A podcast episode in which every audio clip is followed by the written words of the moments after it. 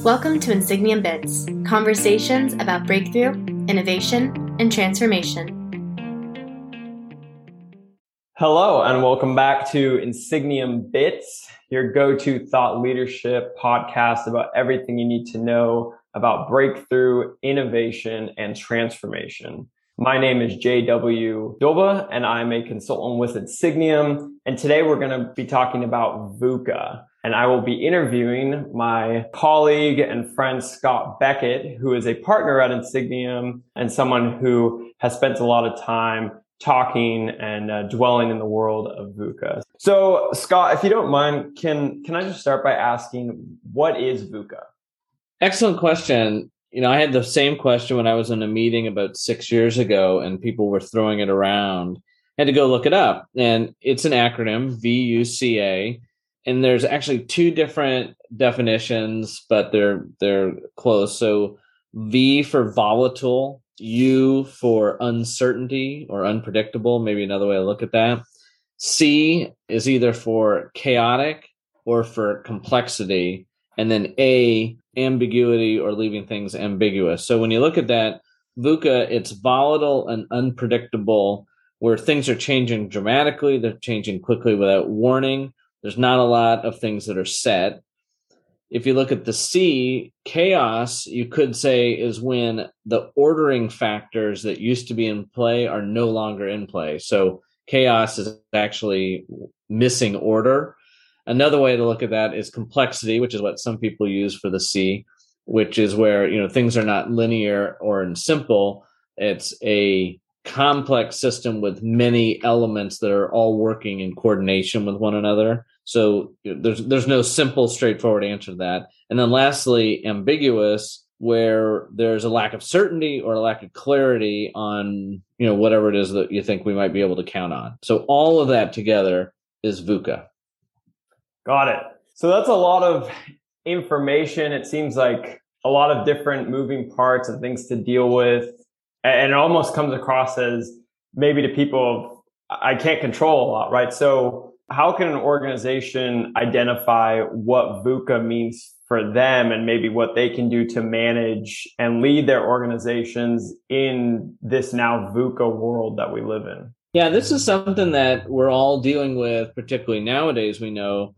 However, this term is not new, and it's actually useful to realize that that it came to us through the U.S. Army's War College, and when the Cold War disappeared, we started to address what things were like in the multilateral world. So there used to be two major powers during the Cold War, but clearly things have changed. There's a lot more fluctuation throughout the world. And so the War College started to talk about this emerging notion of VUCA and how to deal with it. And that's very similar to what we've got today where we're we're trying to understand and how to anticipate issues that come up that are shaping the conditions we're in, how to understand the consequences of these issues and the consequences the actions we might take to deal with them.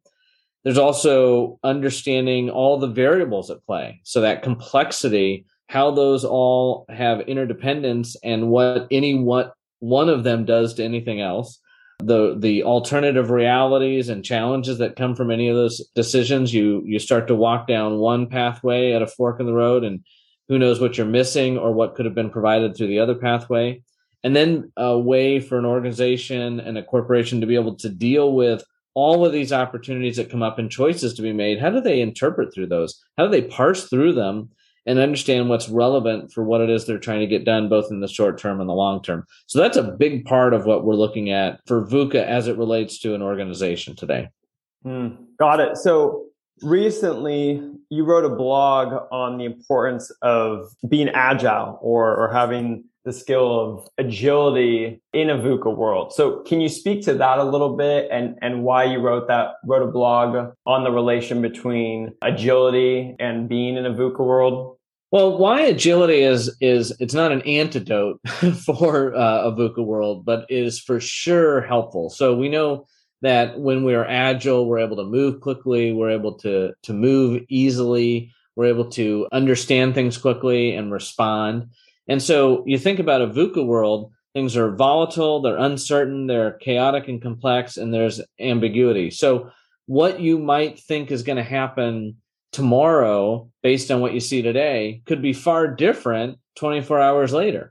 We're dealing with that throughout the pandemic as we've known. You you get more information each day and we start to understand well what we thought we should do and what was going to work yesterday well that may not be exactly the right move. And oftentimes corporations can set a plan. We're going to do this this and this over the course of the year and then they're set like they're setting sail on a course and they just go. Well VUCA pushes that on its on its side. You're not able to you're not able to do that. So agility at an organizational level and also for all the people that work in the organization is extraordinarily useful in this because you know you and I might say staying on our toes. When you're agile, when you're supple, you're able to move and flex to what the world gives you and that is a key key attribute to be able to succeed in the face of a VUCA world.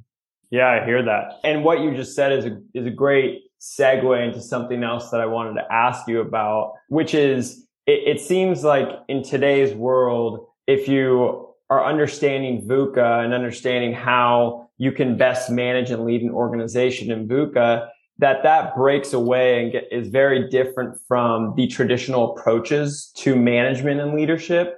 And so I'm, I'm curious if you can give some examples of maybe some organizations that you've seen do a really good job of managing in an agile way or or manage or lead an organization in general in this VUCA world? Well, during the pandemic, we have a number of clients at Insigniam who are in fast moving consumer goods.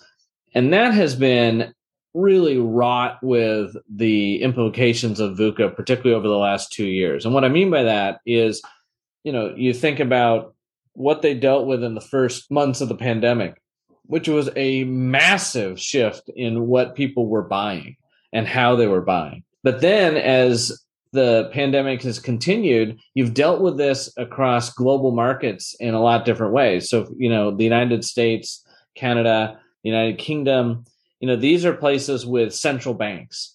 And what that's given rise to is a little bit or significantly a bit more stability amongst the its population for being able to manage credit. Well, you don't see that in a lot of parts of Southeast Asia. You don't see that throughout many of the countries in Latin America and in Africa. And so what you're looking at is wow, how do we start to determine what people are going to want to be buying at any given time, given that they're not working with the same sort of stability that they had and they just don't have money saved? Well, you're starting to see what becomes emergent demands of those markets. And many companies try to plan on production schedules and what's going to be wanted where. Well, you're dealing with that at the matter of what happens in a matter of weeks, not across quarters. And so we've had several companies that have been dealing with this. You know, how would I say? Well, it's been a mess.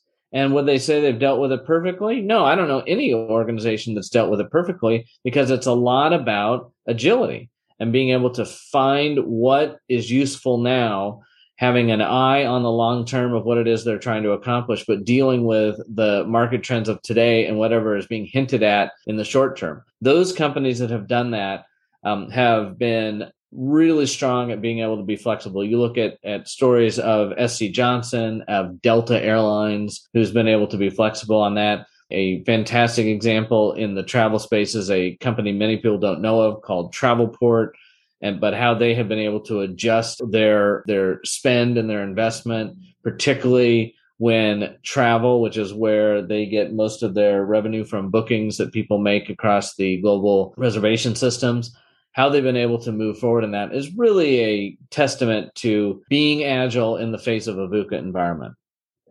Wow. You know, you've certainly given me a lot to think about. I, you know, I know that our viewers are probably have many questions. So, um, to all of you listening to this, we'd love to hear from you. What is something that you're you're interested or want to ask more about? Please send us your ideas and and what you find works for you in, in managing or leading your organization in a VUCA world. So, with that said, Scott, I want to thank you for your time and uh, appreciate you uh, talking to me uh, today about VUCA.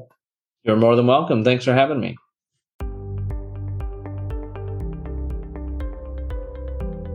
Over 30 years ago, Insigniam pioneered the field of organizational transformation. please continue to our library in the episodes page of your podcast tool of choice.